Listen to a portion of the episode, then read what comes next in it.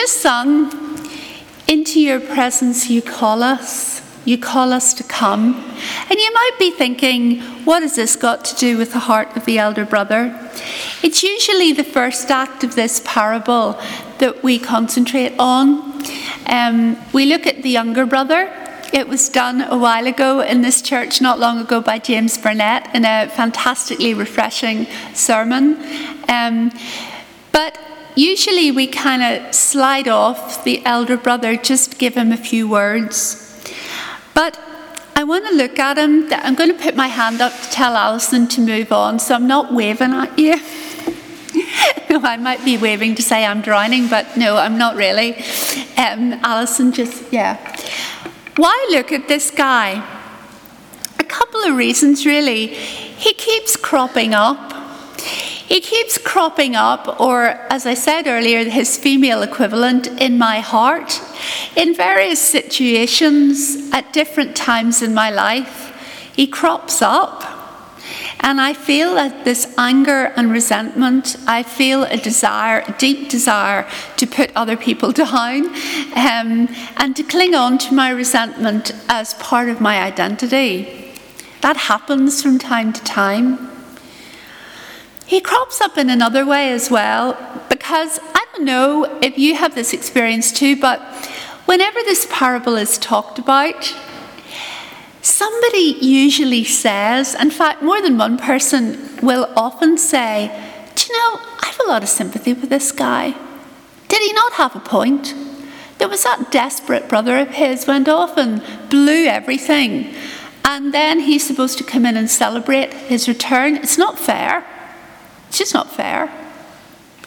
So, for that reason, also, I wanted to take this opportunity to look at it. There is a final reason, which is the most important reason of all, which is that Jesus thought it was very important. And in fact, you could make a good argument, which I think is a right argument, that the whole point of this parable is chiefly about the elder brother because you need to take it into the context. If you look at verses 1 and 2, which I'm sure you're pretty familiar with, um, you have two groups of people. Excuse me, I just have to blow my nose from time to time. Um, you've got two groups of people listening to Jesus. We know who they are.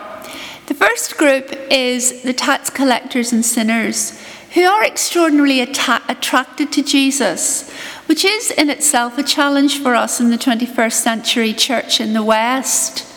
There is something about Jesus that intrigued these people. They wanted to be around him. They wanted to find out more about him. Now, they didn't necessarily all come to faith, but a lot of them did. And a lot of them really wanted to be with him in a way that they don't seem to really want to be in our churches. So that's something for us to ponder another day. These people, you know this, they are the irreligious, they are the rule breakers rather than the rule keepers. They are the immoral, but also it's more complicated than that. They are also the non respectable, which is not necessarily about morality. But these are the people who want to do their own thing, or maybe who are marginalized and so in some way can't keep the law and therefore are excluded, perhaps. So there's a whole lot of different people in there. In the other group, we've got the scribes, the Pharisees, and the teachers of the law. Now, these are the religious insiders. So you've got one group as the religious outsiders, and one group who are the religious insiders. And who are we closer to? There'll be um, a range of answers to that because it depends um, where we are in our lives.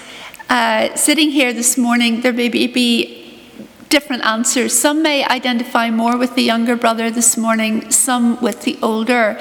But I would venture to say that the heart of the elder brother is a temptation for those of us who are, in some sense, religious insiders.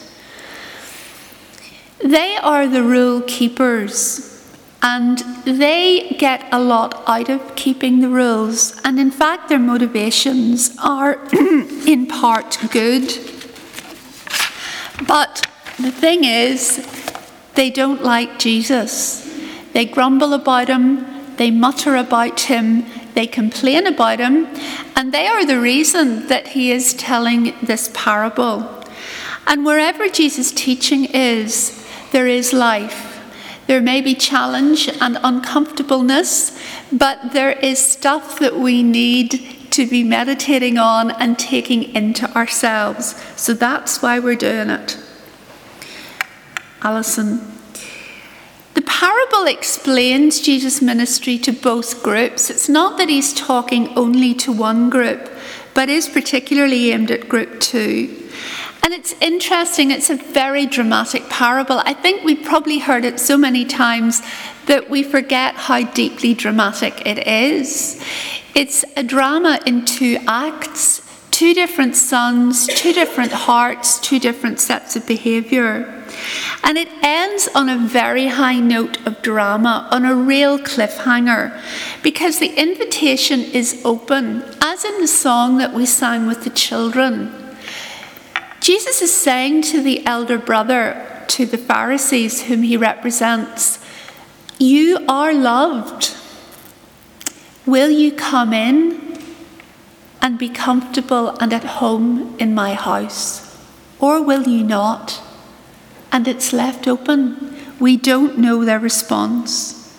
Now, as we go through it, the key in both acts that I, I want you to be thinking about is the relationship with the Father, because this is what salvation is it is relationship with the Father. So, to save time, I'm going to telescope it a bit here and give you a summary. I now have enough material for four weeks, so you need to be praying that I stop. But I will stop I, I promise I'll stop. But I'm all excited and I could be here for four weeks in a row, so give thanks that Jonathan's back next week. Right. The father has two lost sons, not one. Two lost sons. Because both of these sons, in their own way, and I hope it will become clear as we go through, they both want to control their father in some way or another. Because for both of them, they want his resources rather than him. The elder brother was playing a longer game and prepared to wait much longer, but there is still this idea in there about I want the resources to do my own thing. And one of them hopes to achieve that by being very, very bad, and one hoped to achieve it by being very, very good. But key in this is that neither understands the Father's love and neither loves the Father for himself. Now, very quickly, Act 1, the younger brother. It's the classic 20th and 21st century cry of many young people, but actually older folks as well. It's the classic sin in the Garden of Eden. I want to do my own thing. I do not want to be curtailed by this God. I don't want to be told what to do. I have to find my own truth. I have to define my own meaning, and I got to go out there and live it. So he grossly insults the father. You know, he might as well have said, I wish you were dead. And also, there's a big cost to the father who would have had to sell land to realize his assets in order to give the younger son his due, which was one third of the estate. Now, the father didn't have to do this, he would have been within his rights to run the guy off this land. But the great shock of this for the original hearers would have been not only does he not run him off the land, he listens to him and he lets him go. And of course, we know the story. He um, loses it all, blows the lot, and ends up in the equivalent of the gutter. And to begin to come to his senses, this guy has had to go as far away as he could get and as low as he could get. And sometimes that's the only way that we can come to God. We, it has to play out before we come to our senses. And needing to survive and have food to put in his mouth, he comes to his senses and he begins to find his way back. Now, Jesus pulls no punches in describing this young man's behaviour. It's not that he's saying, oh, you know, dear love him, he couldn't help it, he was young, he had to find his own way. No, Jesus, Jesus shows it all in the parable. And he's very clear this guy's foolish. He's irresponsible, selfish, self destructive, hurts his family very badly, and nearly died. Jesus also shows that salvation, survival, and salvation, which is so much more than survival, so much more, lies in his coming home to the Father. Because again, that's what salvation is.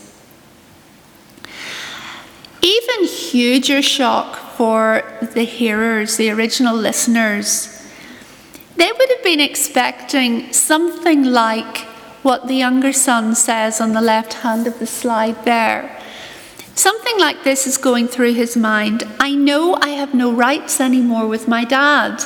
He could refuse to let me set foot on the estate, he could send me packing. He has really given up any rights he ever had. So he comes back thinking about restitution. I'm going to say sorry. He has it all prepared. I will live outside the estate as a hired man, and maybe I'll be able to work up enough once I've got survival means. Maybe I'll be able to start paying off my debt to my father, and maybe in that sense, I will one day be acceptable again, or a little bit more acceptable than I am at the moment. But as we read in the parable, the father embraces him before any of these words actually leave his lips. And that is very shocking indeed. But the father is coming from a completely different place. The father is saying, I have always loved you. I have never not loved you. Nothing you have done makes me love you any less. I want you home with me. I want you home. And then when you're home, maybe we can work on the changes. So we don't ever have to earn the love of God. We just need to know our need of Him, and we do need to come. Act 2, the elder brother. How's he going to react? He's now facing the possibility, at least, of another big financial hit. If the father reinstates the son completely, he's going to face a third of what he has going when the father dies. Yet he's expected to go in and celebrate. Jesus tells us in verse 28 he became angry and refused to go in. Now, this again, although we may not see it quite so clearly, is another huge insult to the Father. It's huge because it sounds like there was a big party going on in there, which means possibly members of the community invited in for this big celebration. But the elder son, very conspicuously not to be there and to refuse to go in, is an enormous insult. And again, the father could have been very angry and sent him packing temporarily. And you might want to say at this point, surely he had good reason, because he'd been the model son, he was dutiful, he was obedient. And this, I think, is where our sympathy with him comes from. You know, he stayed at home, he did the stuff, he did his duty. And this brother had done the opposite. Is God rewarding that in some way? Surely not. How could his father accept his brother back so readily without a period of proving his repentance and reformation? Why doesn't he make him crawl? A bit of grovelling wouldn't have done him any harm. In fact, a lot of grovelling would have done him a lot of good. So the elder brother thinks. And there's this deep sense of justice here. It can't be right. It just can't be right. This cannot be happening. And of course, this is exactly the Pharisees' complaint against Jesus. How dare he, how can he associate with sinners before they've repented and changed. And that is the crux of this. How dare he associate with sinners? How dare he accept them into his presence before they've repented and changed? Because by the tenets of the Pharisees, to do that is to make yourself unclean. It, in their eyes, makes Jesus contaminated, and that's no way for a rabbi to get on. What does Jesus say? That once again, heedless of his dignity, and again, the Father is amazing. He, he didn't have to come out, he didn't have to speak to the, the elder brother, he didn't have to plead. But what does he do? He comes out and he pleads with him.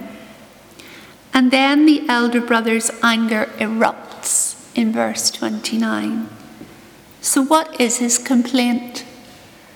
I've worked for you like a slave all these years.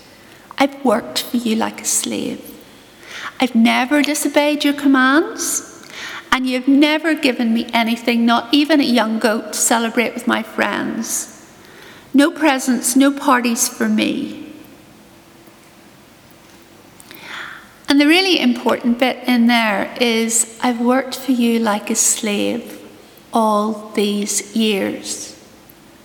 And I think the sympathy that we have for him is maybe a sympathy based on the idea that, well, there are justice issues around in it, but it's the idea of, you know, it's a hot tempered thing. It's, it's, he just saw this happening and he blew up, but he'll come back again. But in saying that, it shows that this is a long term resentment. This guy is working out of a kind of frozen anger, the kind of thing that we don't really like to see in our hearts, but which can lurk there and can lurk there for years. What does this feel like? What was in this guy's heart? His heart was not a pleasant place to be. And God looks on him with compassion. The Father looks on him with compassion. Because in that heart is a lot of pain. To be that angry means you've been hurt. And there's sorrow in there, and there's resentment. There's a lot of complaining, and complainers are hard to live with. And of course, if you're complaining a lot, can't be very joyful because the two things can't really coexist. There's a deep jealousy, there's a deep insecurity, and a hard, frozen anger. The problem is his understanding of his relationship with the Father. To him, the Father is a master, a slave driver, and he's down here a slave. This is based on fear. He doesn't know that he has always been loved. Now, at this point, you're all looking very grim and very solemn and very depressed. Well, this is the happy bit. Michael Fitch is smiling. It's encouraging. He has not given up in despair. Good. Michael is strong. It's based on fear this guy didn't know that God loved him, that the Father loved him, and that in fact the Father had always loved him. Rather than just give him a young goat every now and again, he would have given him his heart and soul at any time. The problem lies in the elder brother's heart.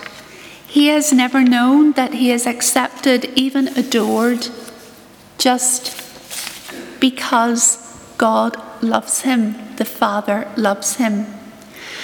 We're on the final straight now. Out of this fear, when you are that afraid, and we've all known this, let's not pretend that we've all that none of us has ever been really scared. Um, you know, some of us are more anxious than others, but fear. When you're scared, you want to control. He deeply needs to control the Father because he cannot trust him. Where there is that much fear, you can't have trust. And really, I put this is equal opportunities anger, you know, put female in here as well. Um, it's not fair. finger out. I mean, which of us hasn't done this? Pointed the finger. It's not fair. I deserve better, Father. I deserve it. I'm deserving. I have rights, you know, because I have earned this by slaving you for you all these years. There's a contract here in my mind, and you're jolly well breaking it. Although I'm sure he said words a lot stronger than that. My work and my obedience give me rights, and you're ignoring them. You are ignoring them. I deserve better. Next slide, Alison. So is he right? This is a key question for us. Who's right here? Is it the Pharisees' view of God as um, master who and rule keeper extraordinaire? Is it salvation about keeping the rules? Is it about satisfying a God who can never be satisfied? Is it about serving a God in the hopes that one day He just might look favourably on you? And if that's the case, then how do you ever know you've done enough? You can't know. Is that what He's like? This is such a huge question for each one of us, whether we are in Christ or not. All through our lives, we keep coming back to who are you, God? Who are you in this situation? What are you really like? Is our relationship with the Father a kind of contract? And I want you to answer that question with your head, and I want you to go on answering it into this week. Because few things are more important than this, actually. But I also want you to answer it with your heart. Next slide, Alison.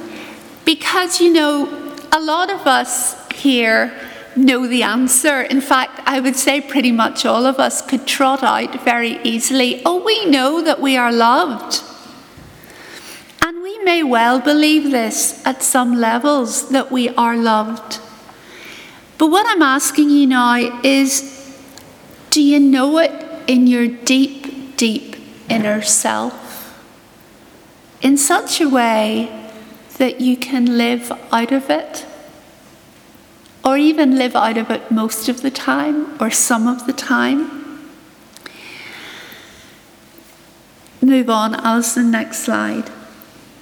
Keller, whose details are in the order of, the, order of service, whom I used in preparation, had this lovely phrase we need a sense of this, of the unconditional love of God on the palate of our hearts.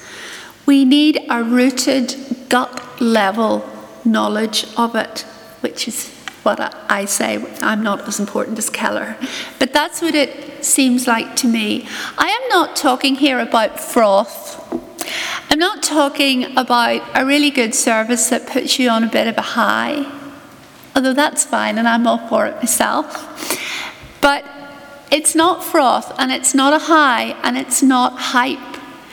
This is something deep down in the bones, deep down in the gut, something that is a foundational thing that is there even when we're in a bad mood, which I can be in fairly frequently because Chris will tell you. Um, it's there. And if we can live out of that, then we can know the Father and go on knowing Him in deeper and deeper ways. Jonathan Edwards, who was an 18th century minister, philosopher, and theologian, said that the difference between believing that God is gracious and tasting that God is gracious is as different as having a rational belief that honey is sweet and having the actual sense of its sweetness. So, where does that leave us? What can we do? Now, there will be a mixture of experiences here this morning. Some of you know about this much, much better than I do and are living out of it. Others of us have had it at times and have then lost the sense of it, maybe because life has been hard or we're suffering in some way. And we've, we've just lost the sense of God, and that's not a crime. Others of us maybe have never known it. I was a Christian for years and years before I really knew it. I would have died for God. I believed that much. Uh, I was very sincere, but I couldn't quite get this unconditional business because I was mixed up in my head about discipleship and serving and da da da da. So I know that you can move from not having it to having more of it and then having more of it still. I would encourage you to have the courage to look at what's in your heart, in your head about this, because few things are more important. Try to become aware of what's going on with you without self criticism or self judgment, because that just gets in the way and it's not what God intends. Alison, move on. The truth is this that God always wants to have us home with Him at the fire in the light. And he never stops inviting us into deeper and deeper levels of his love. The truth is, move on, Alison, that his love is based on his nature, not on our achievements. And that is key. He loves because he loves because he loves. His door is always open, and more than that, he is out on the road searching for us. How can we find this, Alison? I think we ask God for it and we keep asking. We talk to others about it. I wish I had talked about it more. We meditate, chew on, absorb, study scripture, and it will come because God wants us wants to come to us far more than we want to come to him. You see, in the end, God is the prize. There is no other prize. God Himself and knowing Him, having the freedom of His house, being at home there where we completely fit, where we are completely accepted, we are completely loved and set free. That is the prize. Without this kind of knowledge of God's love, we cannot trust Him. Our service will easily become slavery. Our obedience may deteriorate into a joyless duty, and life will be much more of a struggle than it actually has to be. Final slide, Alison. As we finish this morning, think about the God whom we have worshipped throughout this service. Think of his vastness. Think of his beauty. Think of his majesty. Think of the God who can make a tiny snowdrop and a vast mountain. Think of the God who went to the cross for you. This is your God, and He waits for you today. He will wait for you tomorrow. He is running towards you. This is your God. Amen.